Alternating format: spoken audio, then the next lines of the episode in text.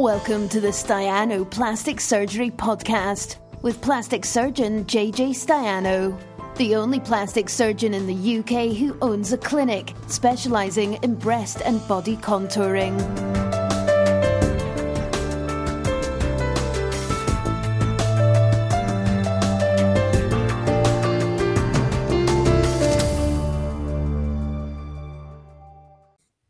Have a breast reduction and implants carried out under one surgery? What kind of question is that? Who asked that question? Um, you sort of can, and I, and I do sometimes dabble in this with people. I see- sometimes dabble in this uh, concept of a breast reduction, and I will get, I will say, I'll get the annoying bit off the screen on Facebook, but not that there's anyone there to be annoyed by it. But anyway, um, so yes, can I have a breast reduction and implants carried out under one surgery? Are there fors and against? Yeah, sometimes I do dabble with this this this concept of having implants and reduction. The bottom line is, I don't think it is a. I don't like the concept of it, and I know I've heard people speak at meetings and say that it's good, um, uh, plus minus technique or something they call it. But basically, the way I go, I'm a simple s- simple way I look at it. I say if you've got a problem with your shape, it's a lift. If you've got a problem with the size, it's implants, assuming they're too small. If they're too big, it's a reduction. So uh, implants make the breast bigger. A lift is a way to make the shape better. So if this person is saying, I want to have a breast reduction and implants, then they're saying, obviously, they want to have the breast smaller. So I would say just have a breast reduction. Now, the, what some people think, and something you have to be clear on if you're having a breast reduction, is the breasts are reduced, the breasts are lifted, but the shape is always up there to start with, and then it settles. It settles, so it's quite not quite as full as when you first had it. Um, to what I always say is a natural shape. You know, a natural breast doesn't isn't like that. A natural breast naturally has a bit of a flow in the upper pole, a bit of a sort of concavity in the upper pole, and um, and that's what happens when you have a breast reduction. Now, some people say I want to have it fuller up there, and and um, and they say, oh, and they say um, that.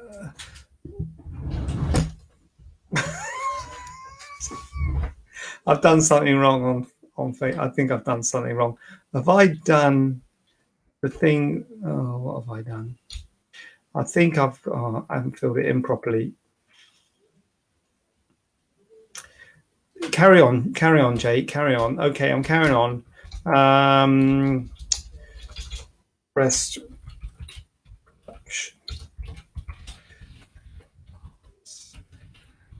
Say that. Um, so some people will say, "I don't like the shape.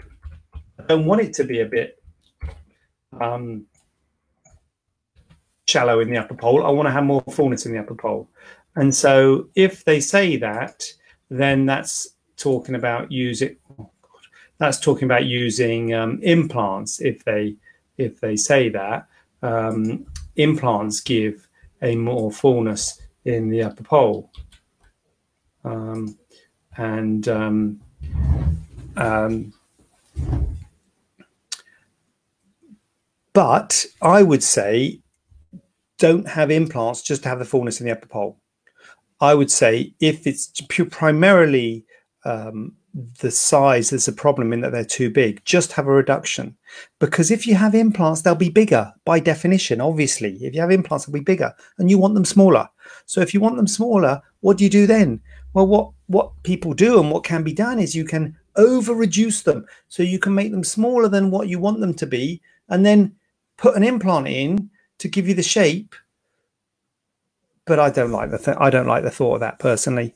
So I don't like the thought of taking implant, taking what breast volume out and replacing it with implant. So it's not really something that I do, but it can be done. So I guess the purpose of, the, of this Q and A is to to talk about in general terms. So in general terms, yes, it can be done. You can have a breast reduction at implants.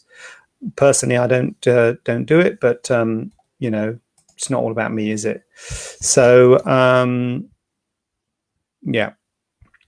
So it can be done under one surgery. Fors and against doing this as one surgery. Well, I mean, I would do it in one surgery because if you're going to stage it, what are you going to do? If you're going to do breast reduction, if you do implants later, you will be bigger.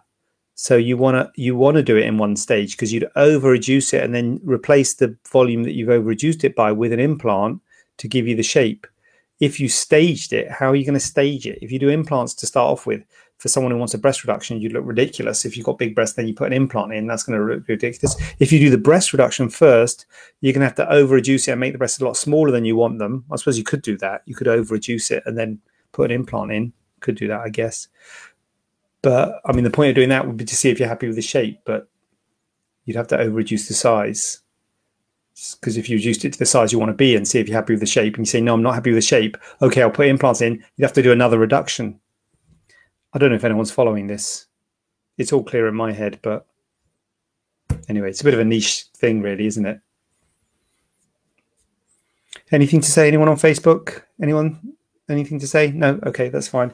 Uh, Maisie May Loose. Maisie May Loose. Do you do thigh lifts? Are you doing face-to-face consultations? And when are ops starting? Or, whoa, Maisie May Loose. You've covered about half the questions I've got tonight. So well done you. Um, do you do thigh lifts? Yes, I do do thigh lifts. Um, two ways of doing thigh lifts: one with a groin crease, one with a medial thigh, uh, a, a groin crease incision, one with a medial thigh incision. I pretty much always do the medial thigh incision. Much bigger incision, much better lift. I don't like the one that's up in the groin, personally, personal preference. Again, for the purposes of this Q and A, I think you, I should say what's possible. So the, the, the groin crease one is possible. I just can't get a very good result with it. Are you doing face to face consultations? Yes, I am. Did some yesterday. Did uh, doing some tomorrow. I was at home today doing virtual consultations. Loved it. Love it. Love it. Love it. Being at home, fabulous. Um, but I've got to go in tomorrow. Love it. Be going in as well. Obviously, obs. So uh, yeah, we're doing face to face consultations uh, at the clinic, and we are doing ops at the clinic, which means local anesthetic procedures, but we are not doing um, bigger procedures like breast implants, tummy tucks, breast reductions, um, stuff like that, because that needs either general anesthetic or local anesthetic with sedation. And so those we are not doing at the moment because all the private hospitals that I normally work at are being used by the NHS. And so um, we can't get in so we are looking for places to do our surgery because we've got lots of surgery to do. So we haven't found anywhere, but we are looking and maybe where are we now? August. Hopefully, we will get something sorted out.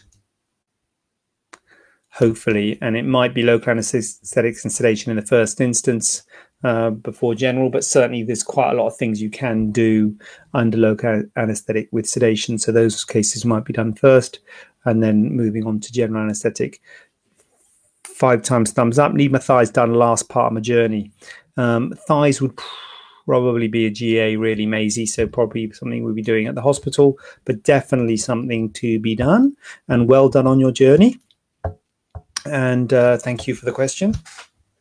Maisie, I'm on the south coast, but would like to travel to you. Would that cause an issue? Uh, Maisie, you want to come from the south coast to see this uh, influencer in the flesh? Don't blame you at all. Um, it wouldn't. Well, it does cause a bit of an issue, Maisie, because if you travel a long way, you know you have to come for a consult. Well, we can do virtual ones, so we do virtual ones in the first instance, but you'd have to come to the clinic at some point, and uh, you know it's difficult if you're traveling a long way. And then if you have the surgery, then dressing's usually a week later. And then if everything's fine, I guess it's fine because we do it all virtual we can do consultations and things. But if there's a bit of wound healing problems, if you get a bit of infection, well, still, I guess we can, you know, organize antibiotics virtually. But if you have a bit of a dog ear, a little bit of a bump, or it just does make it a little bit more difficult. So, I, to be honest with you, Maisie, my advice is always to look for someone local if you can. That is my advice. Um, and I'm sure there's lots of very good surgeons down on the south coast. They would probably be based in sort of Tunbridge Wells, Mark Pacifico, someone like that um, and uh, you know that sort of area. But um, but I'd be very happy to see you, Maisie. Um, but yeah, that's caused a bit of an issue coming. So Facebook's working. It's just there's no one there. That's okay. That's fine. I'm cool with that. I'm cool with that, man. no problem.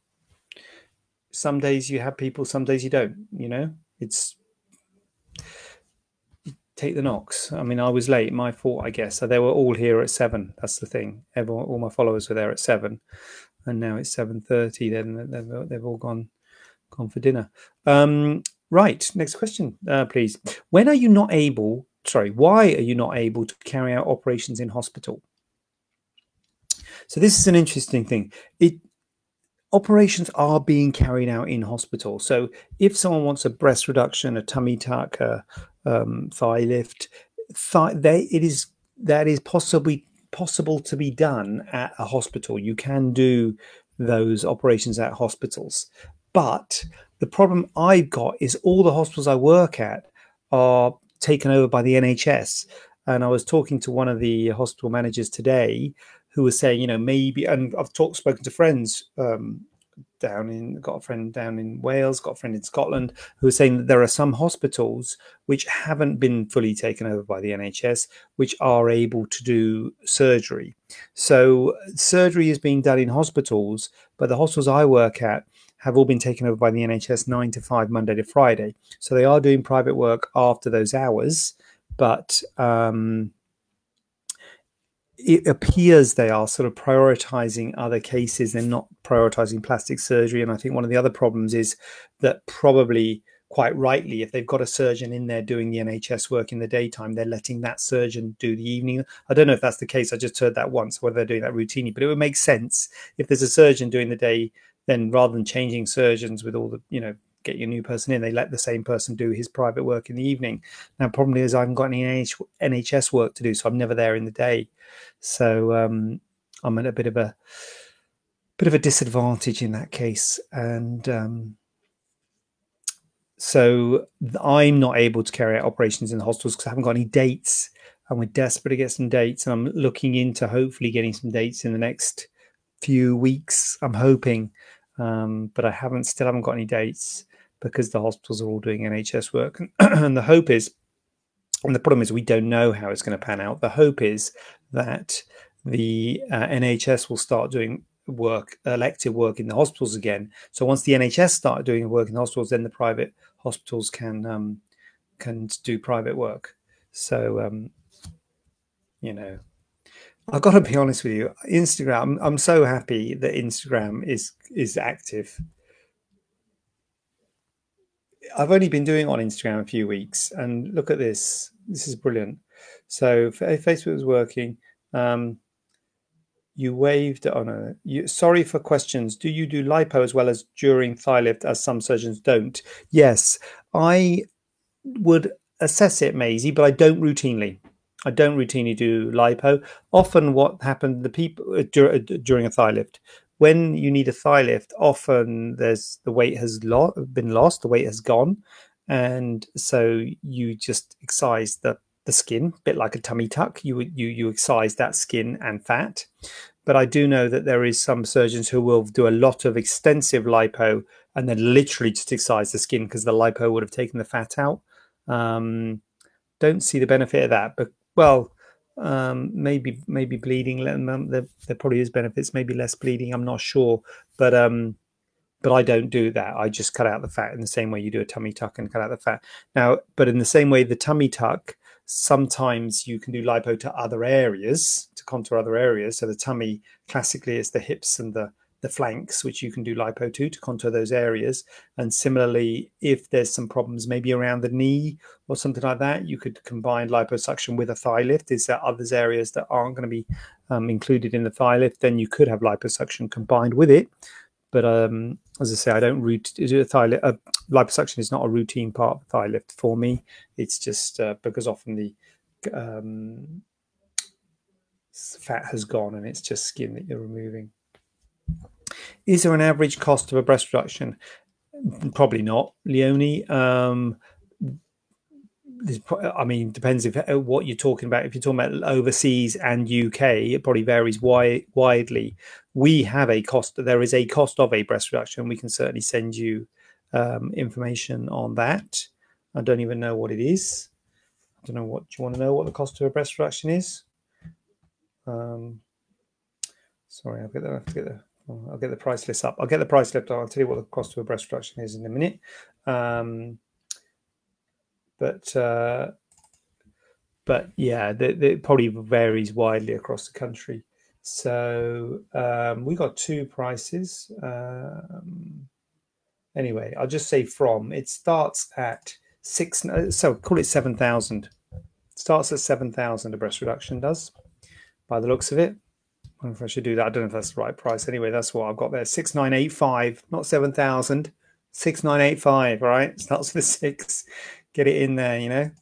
Um, but yeah, that's that's the sort of that's where it's that's where it starts at.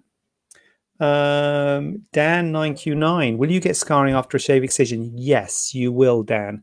And a lot of people will say, "I had a mole removed and it left no scar and it's disappeared." First of all, the face scar as well, and often moles. I'm assuming you're talking about a mole, um, and often moles are on the face, and often scarring is so heals so well it's hard to see but strictly speaking, there is a scar there. There will be a scar there. Um, so you'll get scarring out whether you have a shave excision, whether you have a formal excision, whether you have cautery, curettage, whatever method, laser, whatever method you have it removed, there will be a scar. It's just it often heals so well you can't see it. But strictly speaking, there'll still be a scar, but it's yeah. So people say there was no scar. Plastic surgeons, they don't leave scars. Now we do leave scars, but we try and minimize the scarring and put them in places where they hide and they settle well. Leonie, is there any advice that you would give to someone just looking into looking for a surgeon? I am in Scotland, so think I may be too far from yourself. Yes, you may be too far, Leonie. So what you're looking for is um, for if a plastic surgeon you're talking about, you're talk it's um, uh, FRCS Plast is what you're looking for. Um, Leonie, you can. Glad you asked for that question. Yeah. Is that reversed? It's the right way around on Facebook. Yeah. This guy here has written a book, an FRCS Plast. Where is it? Yeah, there. FRCS Plast. Um, that means they're a plastic surgeon. Bloody good book, by the way. Um, good read. Yeah. Um, NHS consultant, someone who is or has been an NHS consultant.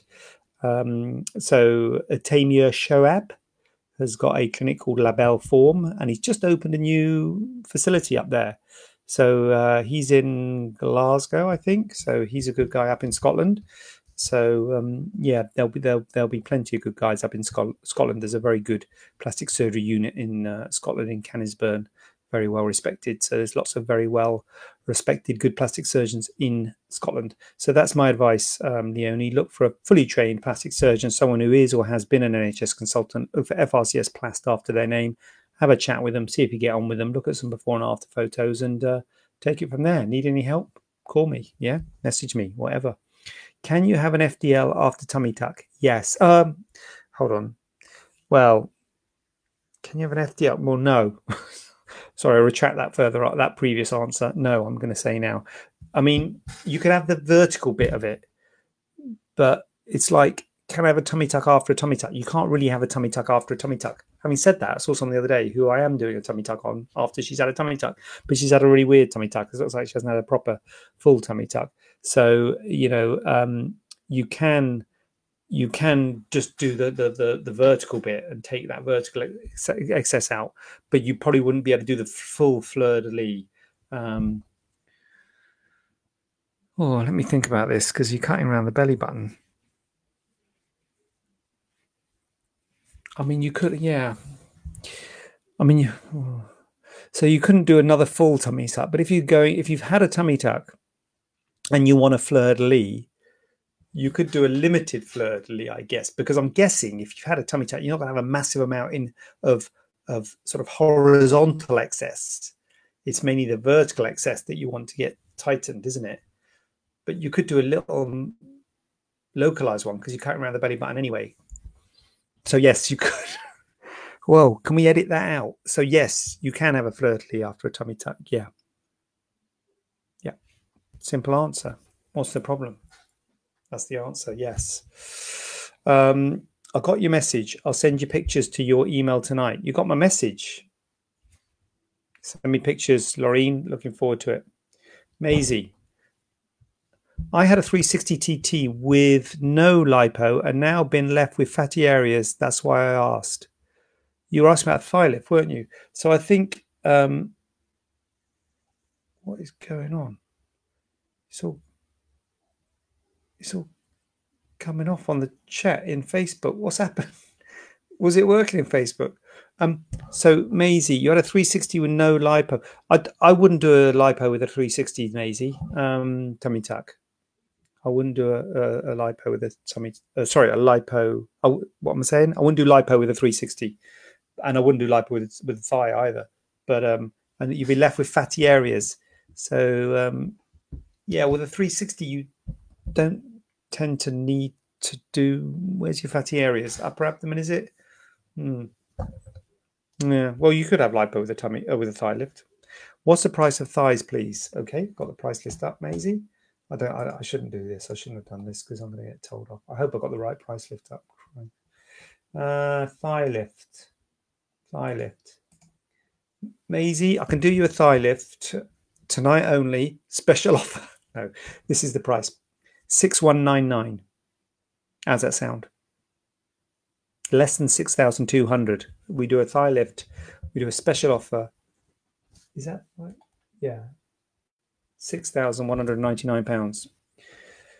Uh, I mean, that's a steal, absolute steal. What does it does it take a while for the scar to heal after the shave excision? Not that long, Dan. Um, no, um, it's a bit red. It's like a scab, basically.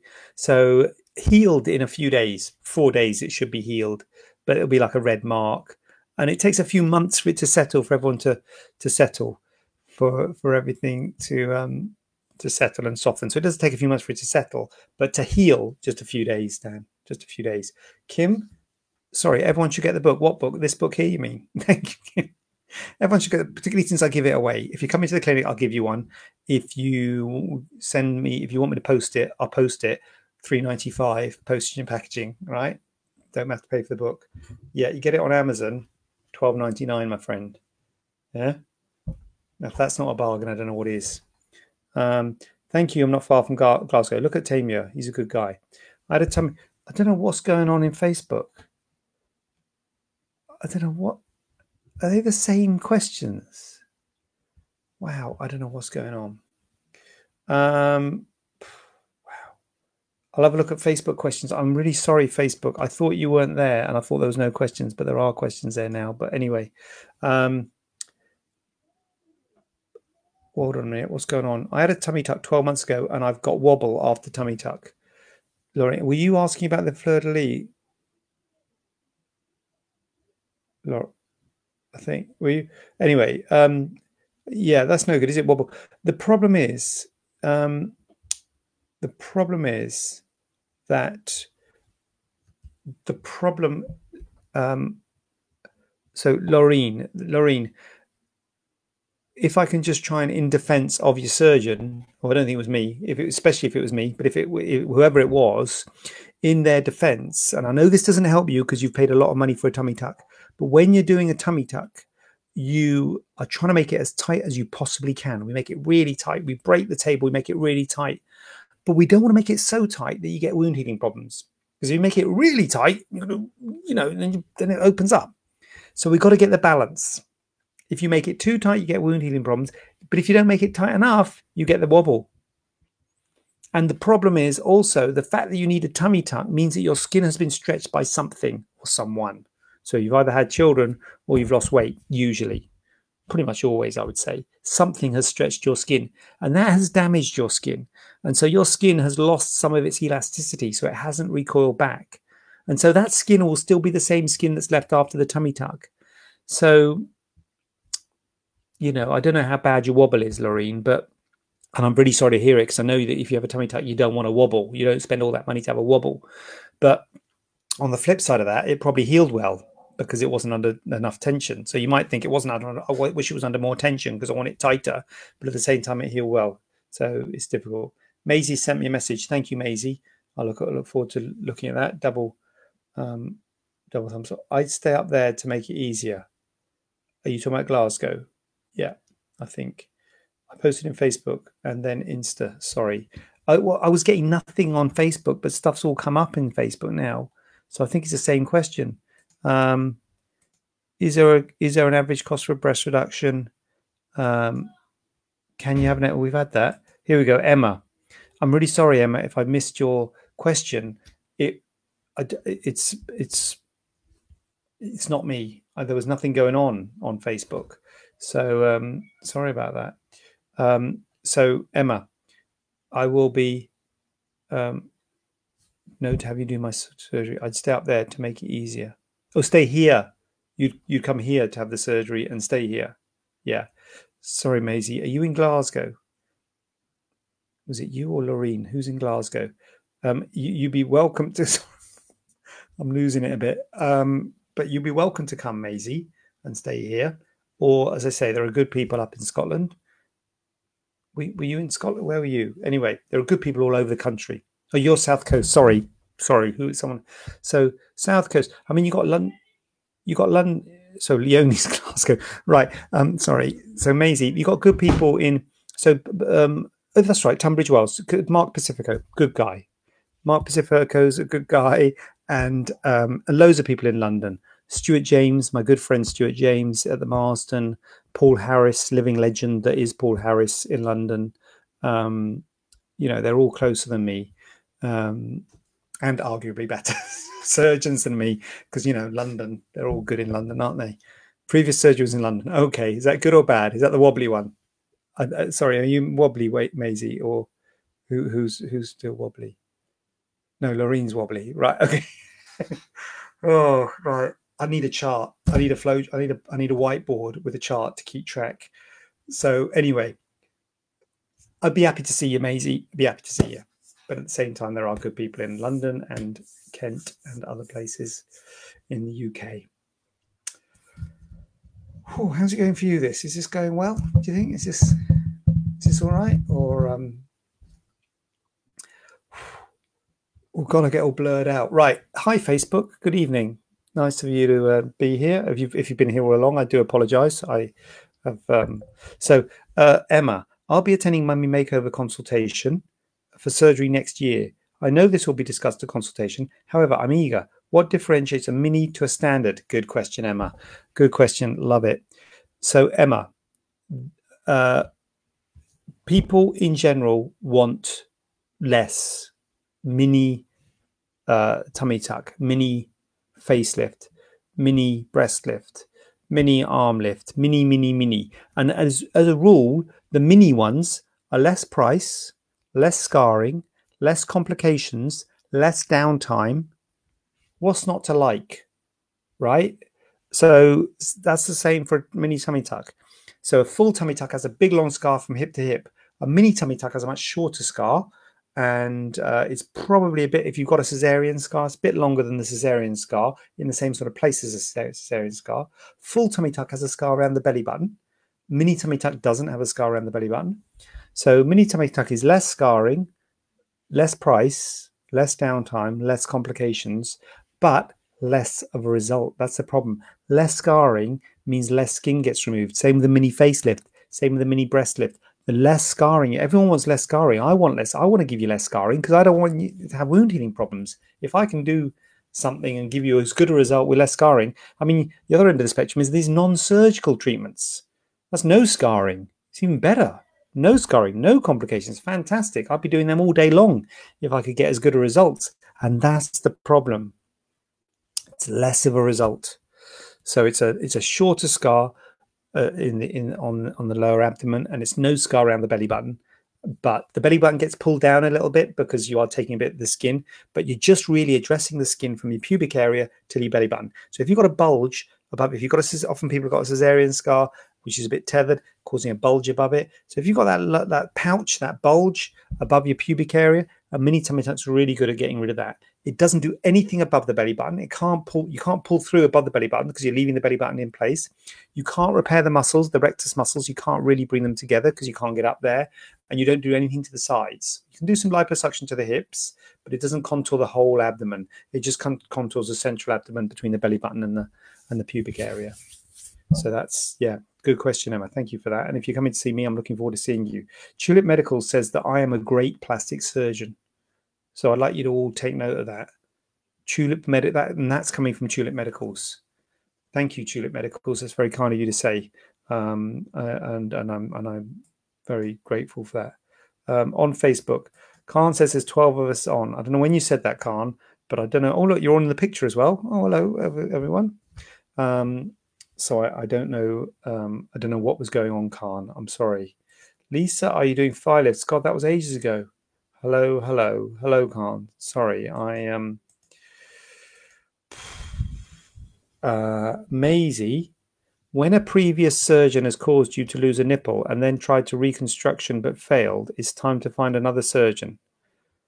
Wow. Any recommendations for nipple construction? So nipple construction, Maisie, that's um, uh, that's pretty bad, Maisie. Um, yeah, that's a pretty, pretty, pretty significant complication you've had there. So I'm very sorry to hear that. Um, but nipple reconstruction would be a breast reconstruction surgeon. So you want to find a surgeon whose special interest, and again, talk about this in my book.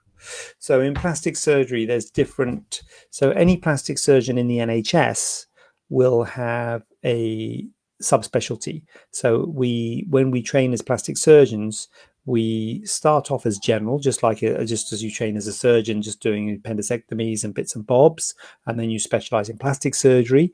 And then when towards the end of your plastic surgery, you specialize in subspecialties such as burns. So these are the subspecialties: burns, hands, uh, cleft and craniofacial, um, skin, uh, breast. Have I said breast? Head and neck. Some people do lower limb, but it's not really a specialty in itself, lower limb. Not many people are pure lower limb. So those are the specialties of, of plastic surgery. So when you work in the NHS, you will do just that. So if you're a head and neck surgeon, you just do head and neck surgery. If you are a burn surgeon, you just do burn surgery. And if you're a breast surgeon, you do breast reconstruction. So if uh, someone comes in and needs a breast reconstruction, the burn surgeon wouldn't do it. The breast guy would do it. If someone comes in with a burn, the head and neck guy wouldn't, wouldn't do it. You know, so etc.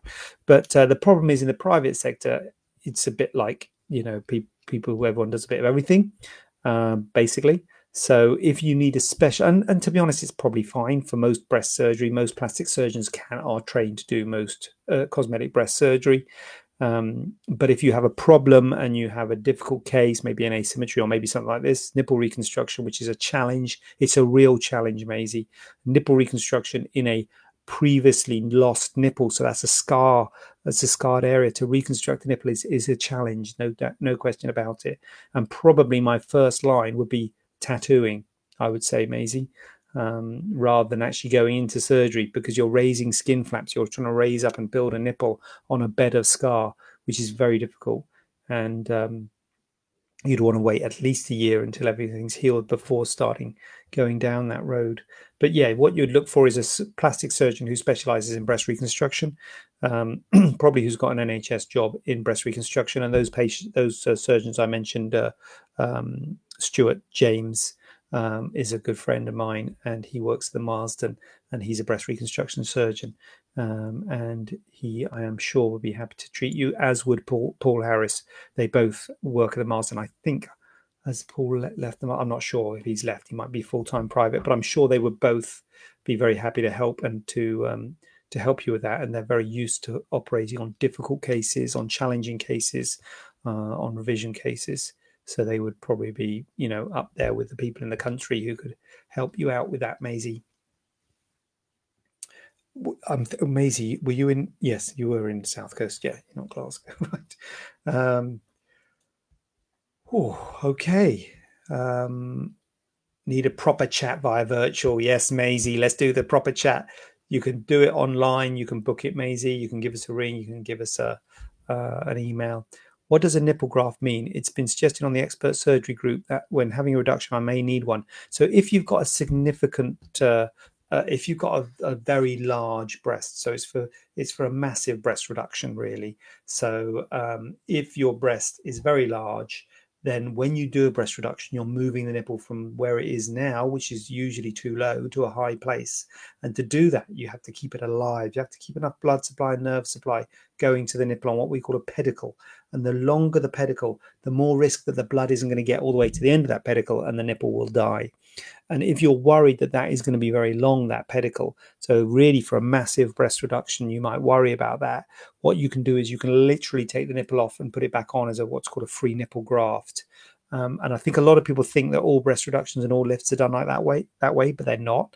It's only for a really well, in my hands anyway, for a massive breast reduction. I don't um, do it routinely, it would only be for a massive breast reduction. When you think that pedicle is going to be too long, the blood's not going to get down that to the to the to the end. So you take the nipple off and you put it on as a free nipple graft. So it's the same as a skin graft. If you if you have a burn or something on skin, you can take a bit of skin off your thigh and put it on your hand or whatever. Um, you actually take the nipple off and, and and and thin it out and put it on as a um, oh Maisie's off. All right. See you, Maisie. Thanks for um, thanks for coming. Yeah. See you soon. Yeah. So um, yeah. So it's the same as a skin graft, and uh, you you take the nipple off, you thin it out, and then you put it on as a skin graft, and you look, put like a bolster dressing on with a bit of pressure. Um, the problem with a nipple graft is that the nipple often lacks projection, so the nipple, the bit in the middle, doesn't stick out very much. You can get problems with the pigmentation of the skin, so the areola might be depigmented, so it might not be a a uniform color, and you'll always have problems with the sensation. You'll never have normal sensation. Now, admittedly, having a breast reduction on a pedicle, you might have altered sensation, but with a free nipple graft, you will always have um, abnormal sensation. But that might not be a big problem for you if you've got very large breasts and just want to get the volume out. And it can certainly allow you to make a, a bigger reduction because you don't have to worry about the pedicle. Um, so that's a free nipple graft, Leonie. Uh, here we go. Facebook's Facebook's cranking up now. Um, Maisie's off. Take it easy, Maisie. Helen, best way to fix a mild capsular contraction, not visual to look at, but can feel it. Breast org, and is like uh, and is likely to happen again. Thank, thank Helen. Helen, uh, easy on easy one. This do nothing. I'm serious. Best way to treat a mild capsular contracture: do nothing. Um, Capsular contracture is scar tissue that's forming around the implant, and um, it, it, it's progressive. It gets worse. But if someone comes to see me with a mild capsular contracture, I will suggest that uh, they don't do anything and they leave it, and it will probably get worse. And it might, but it might take many years for it to get worse. And if it gets worse, then you can have something done. Um, but I would leave it as long as possible because if you have something done now, then you um, can have new implants put back put in, but um, the capsule will start happening on the new implants. So really, with a mild capsular contracture, what you're describing is a grade two capsular contracture, something you can just feel a bit of hardness, but you can't see anything. We would tend not to operate on a grade two. You really want to wait to grade three, grade four. Grade three when you start to see it. Grade four when it gets uncomfortable. So I wouldn't recommend operating on a grade two. And I don't know of anything that will help it. I wish I did some tablet or something like that. I don't know of anything that'll that'll help the um, that that not get worse. Um, so yeah, just just positive thinking and get and just accept it really. And it just happens to implants that they do tend to get scar tissue forming around them. Um, so Jay, I couldn't do surgery on anyone. Fair play to you had ultrasound once and made me feel dizzy when I saw my insides on the screen. I, you know what, Jay? I think it's a bit, yeah, I think it's a bit different when you're doing it to other people. I think, I, you know, if I saw something on myself, I think I'd probably be a bit queasy as well. But um, I think it's a bit easier when you do it to other people. And the other thing about doing surgery is it's all it's all you know sterile prep draped squared all you know um when you see these things like you know um police interceptors or whatever on TV, you know, the ambulance things. Um, I'm not sure if I could do that. You know, something out what the ambulance do. They come to a car accident and there's sort of bits of clothing and dirt on the road and someone's in pain and like, oh my god, I don't know if I don't know if I'd be very good at that. To be honest with you, I think we, we got it easy when you do surgery because it's all like, you know, I think it's a bit easier. But anyway, but anyway, each his own, Jay. Each his own. You don't, you know, you don't have to do it. Olivia's here. Olivia's a bit late tonight. Well, I've got to be honest, Olivia, I was a bit late myself tonight. Olivia's got two questions. How much worse is the recovery with extended tummy tuck compared to a standard? So that's question one. Well, as I said, Olivia, I it depends what you mean by an extended tummy tuck, really, Olivia. And I think you probably have to speak to the person who's talking about an extended tummy tuck. I mean, are they going round the back? Are they nearly going to meet in the middle? Um, I mean, it's going to be a longer scar, so therefore, you know, more to heal. But if you think about it, each bit of scar is going to take the same amount of time to heal. So I wouldn't have thought it'd be significantly longer, you know, maybe a day or two, but it's not really something that I do. I don't really go significantly round the back. I do a 360 or just a, a, just a tummy tuck where I just go to the hips and flanks.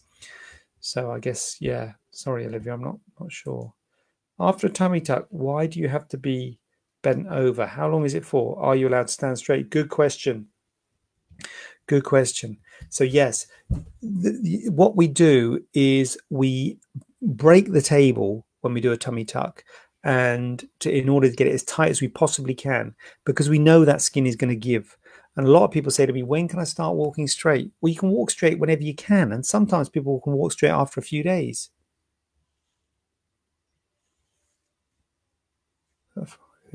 Phone. Sorry, you know, um, and some people takes a week or two. So you're bent over because we want to make it absolutely as tight as we can because we know it's going to give a bit. And so I would normally say a week or two is normal. You come back for your dressings after a week and you're probably still a bit bent over. Um, so are you allowed to stand up straight? Well, you're going to put tension on the wound, so it's going to hurt. Even if we said you could stand up straight, you're not going to want to stand up straight because it's going to be really painful. So you're naturally going to bend over. And then people say, when can I? It's just when you feel up to it. Your body will tell you. I think it's a bit further back, not fully around the back. Yeah, I think it is. I think that's what an extended is, but it's, yeah. So I wouldn't have thought it'd be that much longer, the recovery, to be honest, Olivia. Um, no, pretty similar, I thought. Gastric Fantastic. I watched a documentary and they started slicing a human liver. Oh, I ran to the kitchen and was sick. Gross. Yeah. You got to watch what you, yeah. Probably shouldn't have put that one on. Gastric. Flipping egg. Slicing a human liver. Dear, oh dear. Right. Where am I up to? Breast reduction. And I've done that one, haven't I? Why? I've done that one. Or on this one. If I have a mummy makeover, is it carried out in one go? What is the healing time? Yeah, I mean, by definition, a mummy makeover is is one go. Otherwise, it would be called a, you know, breast thing and a tummy thing.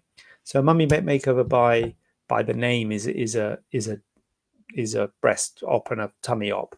Um, it wouldn't be carried out in one go at the moment because we're not allowed to do big ops. Um, but it, under normal circumstances, yes, it would be carried out in one go. And the healing time is um, dressings on for a week or two. After a couple of weeks, you'd be active. So maybe maybe driving, maybe three. If a mummy makeover is quite a lot, because it's a tummy and a breast, so maybe three weeks for driving, and then just short distances and starting back, getting back into stuff, and then probably um, six, well, six to eight weeks. So probably a couple of months before you're doing anything lifting um, and things. So if you're working a job, normally say like three weeks off, three weeks light duties, or three weeks off, three weeks phased return, something like that. And then after six weeks you'll feel, feel like getting back into it. But the scars will be red you'll have funny feelings both in your breast and your tummy funny sensations. It takes a few months for things to really settle. Oh what's going on here? How long is it i think it's just a bit further ooh i've got another one at what point can't uh, at what point can i start walking on the treadmill after the tummy tuck thanks jj um, i would say olivia you can start walking on the treadmill walking mind not running after two weeks if you feel up to it. Listen to your body, and if you feel up to it, if you feel up to it, then you can start walking on the treadmill after a, a couple of weeks gently. And then if it's okay, then just you know carry on. I think walking is good. You know, running's a bit different because it's the impact that's going to hurt. So that's going to be a couple of months. But yeah, after a couple of weeks, I think you'd be able to walk on your treadmill, Olivia. Um, can you explain why my tattoo is not suitable to remove? Now, with the tattoo ones, I've asked people if I can show them their photo, but there's no evidence to say this person's allowed me to show their photo. Um, it's four inches wide and two and a half inches long on the top of my arm shoulder. I think I know this one. This is, um, yeah, this is a, a tattoo. Yeah. So it's a the shoulder's just a bad area. We get quite a lot of ones on the shoulder, and it's just a bad area for a scar. There's a risk of lumpy scarring, keloid scarring, ugly scarring, and not only that, there's not a huge amount of spare skin. The skin's really tight. You know, on the abdomen, you know, maybe on the back, there's a bit of laxity, but the shoulder, there's no laxity. It's it's really tight. So you can only get a little bit out of a time. So you can probably get about that much out of a time. So if your tattoo is bigger than that, you know, if your tattoo's like that, that's three goes, you know, at least. Um, and it's a risk of an ugly scarring. And, and the problem is, if you've got a tattoo that you don't like, if you get an ugly scar, you might have an ugly scar that you don't like. So what's the point, sort of thing? Unless there's some kind of psychological element. Sometimes people have got psychological element to the tattoo and they say, I don't care, I want it removed. You can sort of understand that. But if you want it for cosmetic reasons because you don't like the look of the tattoo, I'm saying, well, you've got to be really careful because if you get an ugly scar, you might have just traded one thing you don't like the look of for another thing you like don't like the look of and paid you know hundreds thousands of pounds for the for the privileges for the privilege so you've got to be careful yoga yes yoga uh, i don't really know what yoga involves olivia but if it's gentle stretching and things gently at, at two weeks gently you can start getting back into things as long as it's not not too strenuous and you're not putting power through your abdomen do you know if a sick note can if a sick note, I think that is not a sick knot, can be given post. Yes, I do know, Emma, and it can. And we have to write something on it, so we tend to write surgery on it. So um, yes, definitely, um, we can give you a sick note, and we and we write surgery on it. That's absolutely fine. What is a typical timeline for a for breast reduction surgery recovery? I've got to be honest with you, um, Leonie. Um, this is like un, uh, the, the magician unmasking. You know that one? Have you seen the masked magician who tells you how all the tricks are done? Um, most are the same. I've got to be honest. Full disclosure. Couple of weeks to healing. You know, so breast reduction, same. Two or three weeks for driving. Walking, gentle exercise after two weeks. Heavy exercise, six weeks. They're all pretty similar, to be honest. Maybe a bit less for breast augmentation because that's like less scarring but um, yeah. Telling all my secrets now. You're going to do your own Q and A, aren't you? Huh? It's really easy answering these questions. Just have a just have a thing of answers. You know, two weeks walking, six weeks exercise. Um, done that. Can you explain? I've done that. I've been told I should try to stop smoking before surgery. Does this apply to vaping products as well? Yes. Vaping is also bad. It's not as bad as smoking, but the nicotine, there's nicotine. Well, if there's nicotine in it, I have reason to believe you can do vaping with with water. Can you? Well, it's just it's just water, but I think most of them have got nicotine in them, and nicotine is bad for the to, to make the blood vessels clamp down. So it's not as bad as smoking. So that's good, but it is not good. And it depends on the surgery. So, some kind of body contouring surgery, like a breast reduction, mastopexy, tummy tuck, facelift, arm reduction, thigh lift, all of these are closed under tension. So, anything that affects the wound healing is a disaster. So, smoking is something that affects the wound healing. So, if you want to have one of those surgeries, and I normally say if you can't stop smoking, don't have the surgery because it is bad news. Simple as that. Is there more one type of liposuction? Is what is so? Can you explain the difference? Yeah, there's loads.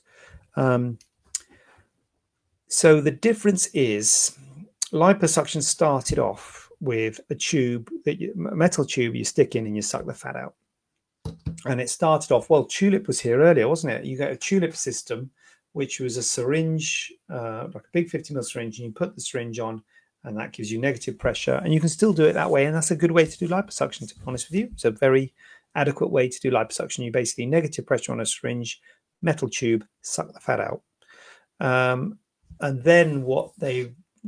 So that's to be honest with you, that's the basic premise of all of them, and what the, the different types are variations on a theme. And if you see someone who's had liposuction, arguably you it will be hard to tell what type of liposuction you've had. You can't tell the difference by the results. Now, the people who make the machines that do the different types do say they give different things, but so of the what I do, I do that one, you know, the suck out. Don't use it very often, that manual one. Um, so that's uh, so then the next step up is a machine that sucks rather than the, the syringe. So um, they're both suction assisted liposuction, SAL. So suction assisted liposuction is the sort of um, stat, well, basic, I guess. Then you've got power assisted liposuction. So it's a machine called a MicroAire, and the and the cannula automatically goes backwards and forwards as well as connected to suction. So when your hand's going backwards and forwards, the cannula is going backwards and forwards. So it just makes it a bit easier. Um, and so that's what I tend to use power assisted liposuction. The other types of liposuction deliver energy to the fat in some way. So there's VASER, which delivers ultrasound energy. There's uh, you can deliver um, laser. There's laser liposuction, um, where you deliver laser energy, things like smart lipo. Um, there's things like radio frequency. So there's ways of delivering energy to the fat before you suck it out. And the benefit of that is that because you're sort of emulsifying the fat or liquefying the fat a bit, you can use a smaller cannula.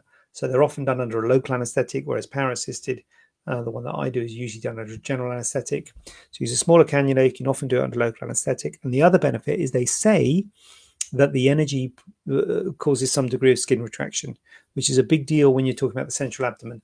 Because I don't think power assisted liposuction is very good for the central abdomen because it doesn't cause a significant de- degree of skin retraction. Now, whether these assisted ones form enough skin retraction to be a good option for this for the abdomen, I don't know. You'd have to talk to someone who does it. But that is the that is the you know the, the nubbins are the different types. They're usually some kind of energy to deliver to the fat, but you've got to be careful because the energy can heat up uh, because it obviously has to destroy the, the, the fat and that can can damage the skin. That is one of the worries. You can get problems with paresthesia and worst case burns, but I think they've got it sussed now with temperature monitoring and stuff. Um, so that's less of an issue. Olivia's going to Cyprus on Thursday for a tummy tuck. I've got quantities for seven thousand days for surgeries 14th, 15th of August. That is exciting, Olivia. That is very exciting. Wow, Cyprus for a tummy tuck good luck with that, Olivia. Good luck with that. That is, um, yeah, I hope that's uh, what's the weather like in Cyprus? A bit of a break over in Cyprus. Um, what's where are we up to? Sorry, is this? Oh no, God, more one type of live person. Um, considering a lip lift, but wondering how much scarring there will be. So a lip lift, yeah. So I don't do this sort of thing, full disclosure. Um, but I can tell you in general terms. And so, obviously, the common is it obvious? Maybe it's not. Maybe it's not obvious. But the common thing uh, with lips is a lip filler. So, injection of lip filler in, into the lip to to um, plump up the lip. Um, a lip lift is a slightly different thing. So, a lip lift involves. Maybe I haven't demonstrated it very well. Is that demonstrated it? Does that make do I look better? Hello. My name is Jonathan. I've just had um, my lips done. So that this is what a lip lift does. So lips lip, lifts your lip. That versus that. Hello. How are you? I've got one minute 58 remaining on Instagram. So this is a lip lift, and the good thing about a lip lift is that um, it's permanent because it involves actually lifting the lip. Uh, and one of the things as plastic surgeons, we try and hide scars. So, like I was saying earlier about they want to leave scars, and it gives a scar in the at the base of the nose there. So it's we try and hide them in natural natural shadows. So um, there's a natural shadow at the base of your ali here. Know? So it's only so you hide scar, hide the scar up there, and it lifts the lip like that. I thought, could get used to that actually. It looks quite good. How do I look? Do I look good? So anyway, that's what lip lift does. And um, what's the question? How much scarring there'll be? Yeah, there is scarring, and it is quite a long scar, but we try and hide it up at the base of your nose um, so that it's not too obvious once it's settled. But it might be a bit obvious to start off with under here stuff. But I don't do it, so better better talk to talk to someone who does it and look at some photos. That's what I would do. But um, yeah, that is a thing, and as I say, it's permanent as opposed to a filler, which tends to be um, temporary. So um, whilst wearing a low top at the weekend, uh, we've got we're on a countdown on Instagram, 45 seconds. I'm going to go off and come back. So don't worry, guys. I can see that you're worried that you're going to lose me. Don't worry, I'll be back. Whilst wearing a low top at the weekend, the end of my scar from breast surgery has caught the sun and has raised up. Can I do anything to make this go flat again, please? Low top, the end of my scar has caught the sun and raised up. I don't know what raised up means. So you've got to be a bit careful if you caught the sun because you don't want to get a tan on your scar. Because if it's an active scar, abs, I'm going to leave in a minute because I've only got 10 seconds left on Instagram. I've only got an hour limit. So I'm going to leave. I'm going to get cut off, but I'm going to come back. So um, don't panic because I could see you panicking there. Oh, it's ended. Um, that's not a picture, is it? Oh, that's the picture.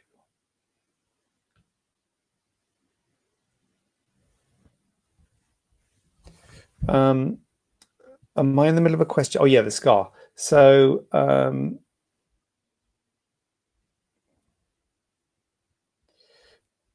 they don't normally go. What does it say? Go go raised. Yeah, raised is unusual. Um, but if it's a bit red, I would just say, you know, if you've literally got sunburn on it, is that, you know, things like aloe vera can help. Uh, aloe vera cream can help with the sunburn. Um, but uh, if you know if you've got if you've got a tan on it, which doesn't sound like what you're describing, then there's not a lot you can do except for cutting it out and re- redoing the scar. Um,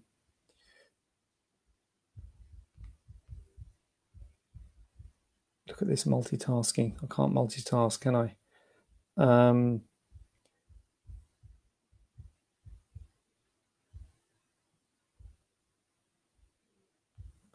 So um,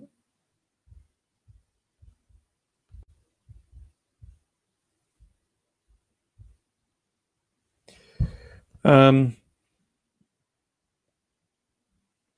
if it's raised, I mean, if it's if it's raised up and red, that, that sounds like might be a hypertrophic scar. Now that won't be caused by the sun, but um, if it's red and raised, there are things you can do like silicone gel, silicone sheets, massage. Oh, massage is probably the easiest thing in the first instance.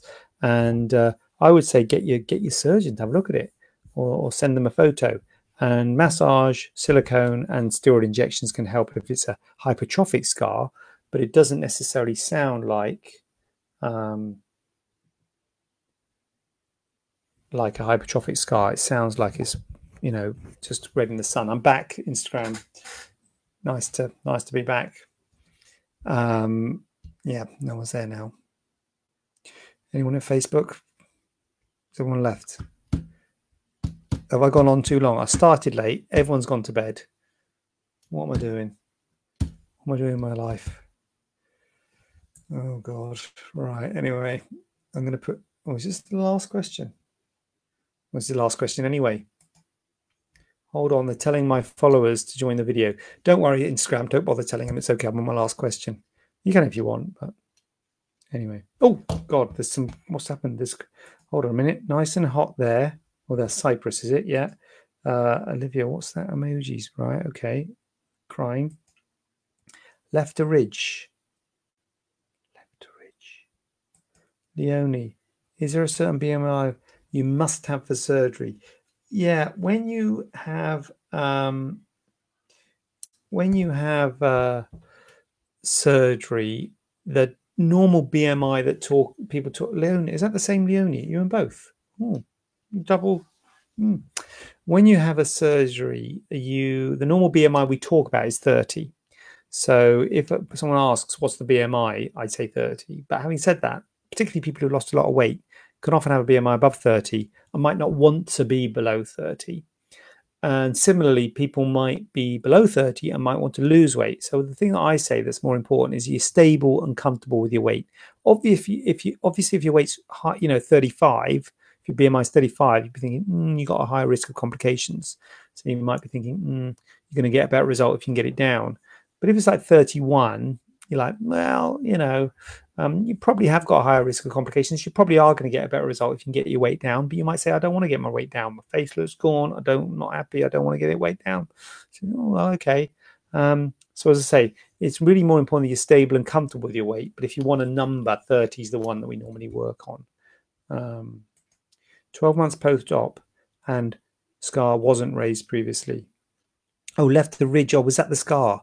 Okay. Um, yeah. I don't know.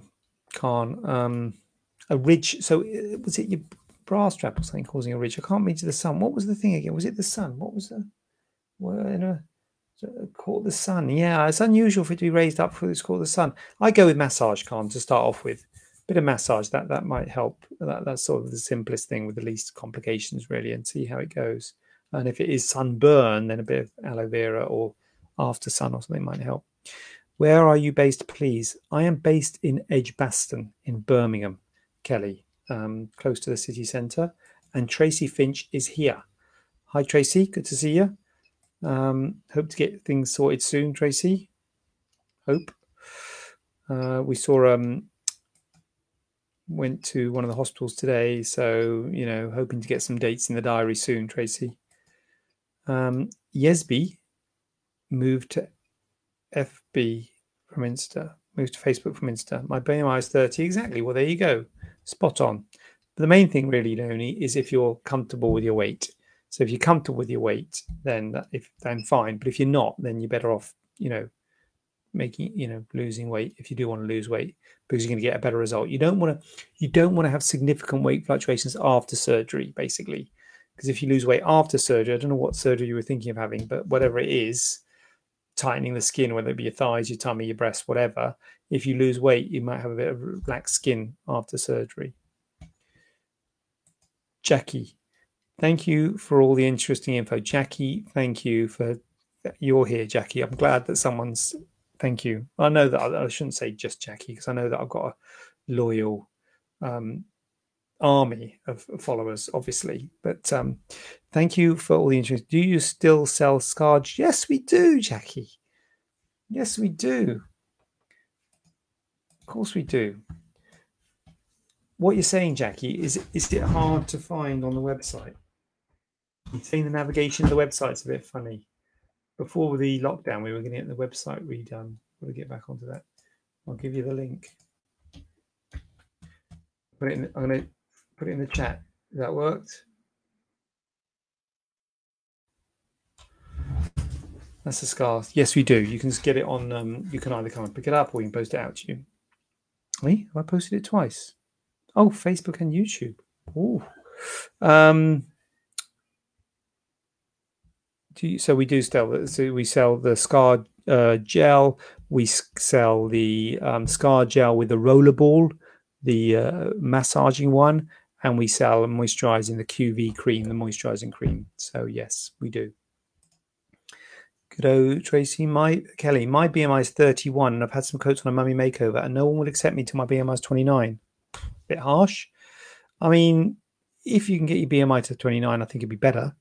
But we don't have a thing that says it has to be this or that. Personally, I would say if you want to lose weight, you should lose weight first. Um, and I think there's no harm in saying to you, you're better off losing weight. The problem comes, particularly as I say, if you know we get some people who've had a BMI of 45, you know, and then go to 32, and you're like, you feel a bit bad saying, oh, it's got to get it down to 30. You know, mm. plus nothing magic happens at 30. It's not like you know 31 to 29.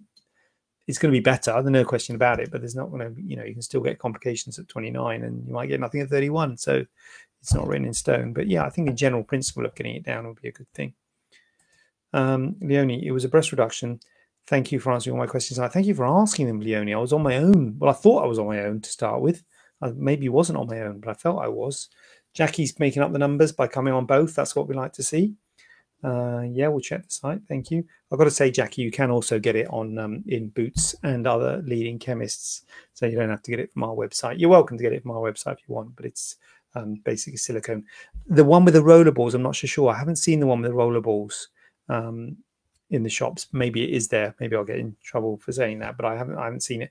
But to be fair, I haven't really looked actually. Having said that, So maybe it is in the shops. But the rollable ones, I think, is really good. Um, what we got here? Oh, last question. Ooh, um, I'm a G cup and I want an uplift. I still want to be a big cup size. Can this be achieved without implants? Yeah, of course. In what? Can this be achieved without implants? So implants will make your cup bigger. This is what we were saying at the beginning, wasn't it? Is that the same person who said about the lift? What were they saying? Something about breast reduction and implants. So let's get this straight. Implants are really good at making your breasts bigger. So if you want your breast smaller, you don't want implants. So if you're a G cup, unless you want to be bigger than a G, but I'm assuming you don't want to be bigger than a G, do you? Crikey.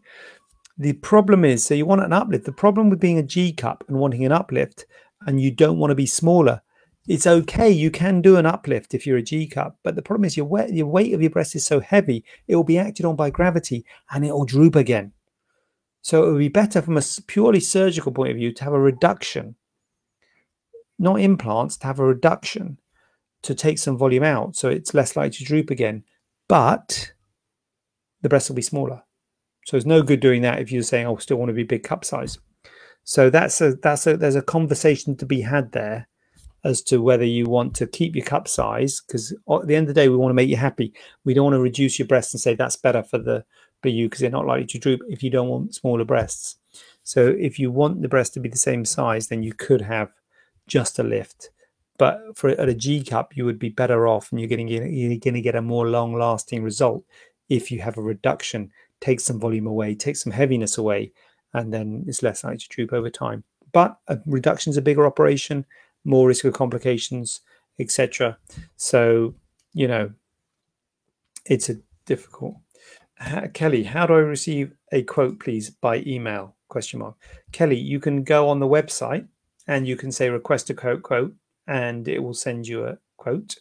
Or you can say here, yes, by email. We need your email, so you can message me. You can private message me and ask for a quote, and we can send it out to you. Or you can give us a ring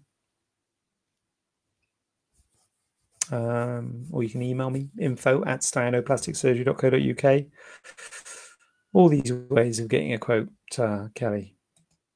Um, and then after Kelly, we got Kerry. How long after breast surgery until I could have a revision? Oh my god, that doesn't sound good, Kerry. It's not a good. It's not a good way to go into things. Um, well,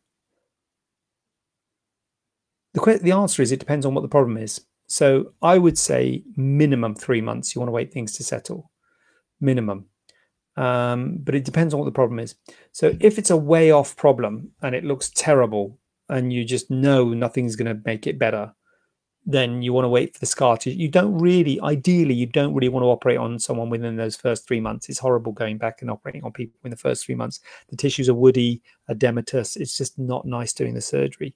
So you want to wait a minimum of three months till those scars settle. And I know it sounds weird that you want your scars to soften and settle, and then you cut them open again. You think what? But it's it's really horrible operating when the when the, the scars are still fresh. So you want to wait at least three months for everything to soften and settle, and that makes the tissues easier to handle. But I can tell you now, Kerry, things settle significantly in the first year, and you'd be surprised. So I would be inclined to try and keep people as long as possible. Really, um, there's a balance between you. If your patient's going to be unhappy and you're going to make them happy by doing a revision, you want to make them happy as soon as possible. So that would make you want to do the revision early. But a lot of things will settle and they might not need a revision or at least need less of a revision. So that would make you want to do the revision late. So I would ideally want to wait, wait around a year, ideally from a surgical point of view, to get things to really properly settle. And then depending on how it's looking, if it's looking like a little bit better, you might say, well, should we leave it a bit longer because it might continue to settle for years to come. But as I say, if it's way off and you think this is no way this is going to settle, you might want to maybe consider doing something a bit earlier. But I would say three months to twelve months would be your your period of time is where you'd want to wait, depending on how bad the problem is and depending on whether it's getting better be true to yourself. If it is getting a bit better, because sometimes people think I've got to get this revision, I've got to like make my point, but in your heart, if it really is getting a bit better, let's let it go as good as it's going to get. Because as I say, you might need less of a revision, or maybe even no revision at all. You know, it's not uncommon for people to say, "Hold on a minute, this one's bigger than that one, and this nipple's here, and this scar's that, and this is," and then you see them at six months, seven months. You're like, "Oh, actually, yeah, what was that one bigger?" You know, and it all settles down. Kelly, brilliant, brilliant, Kelly. Thank you, Kerry. Thank you. I'm out. I've done all my questions. That was a good haul tonight. Thank you all for those lovely questions. And uh, I am. Oh, here we go. Nipple loss. Say no more. Oh. Were you.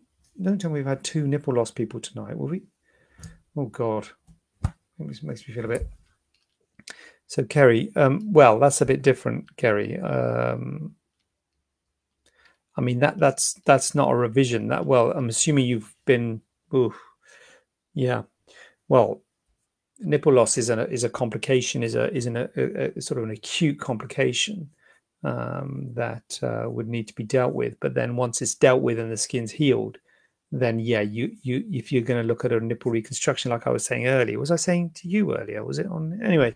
Um, I would say a year for that to get those tissues to soften because you have to was was I was I talking to you earlier about the scar, the nipple reconstruction on a scar? It's hard to do nipple reconstruction on a scar. Um, so yeah, I wait at least a year before considering a reconstruction. So I'm really sorry to hear you that, uh, Kerry. And um, rare complication. I, I can we had it twice tonight, or is that is it the same one? Night, Olivia. Good night and good luck in uh, Cyprus. Was it? Yeah. And um, yeah, good night, everybody thank you all. And if you've got any questions, please ask away. Message me. Good night, Jackie. Message me or email me or, um, well, that's probably the main ones, isn't it? Wendy, bye, Wendy. See you soon. Um, or do whatever. Must have been someone else. I've had a skin graft. My God, Kerry, really? It was we were you here earlier, Kerry. Someone else was talking about this on Instagram. It was on the other Instagram. Anyway, um, wow, that's wow. So yeah, you want that skin graft to properly settle before doing anything. And I've got to be honest with you, Kerry. On a graft, on a skin graft, um, my probably my my best advice would be uh, to think about a um,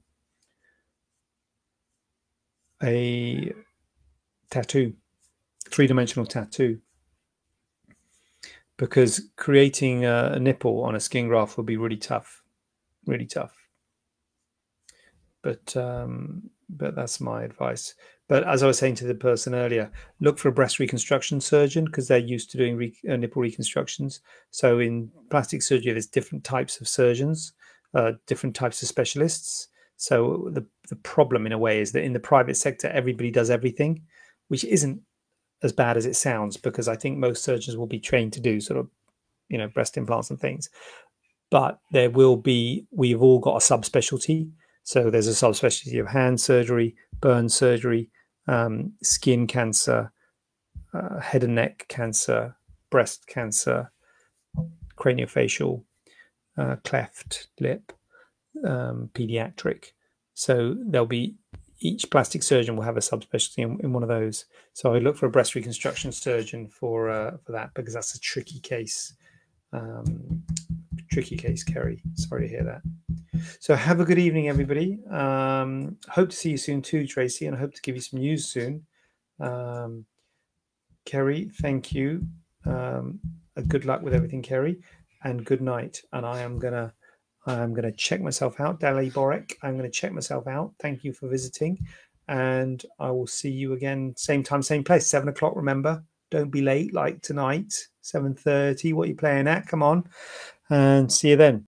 Have a question not covered in today's show? Then send it over to info at staianoplasticsurgery.co.uk using the hashtag AskJJ. We'd love to hear from you.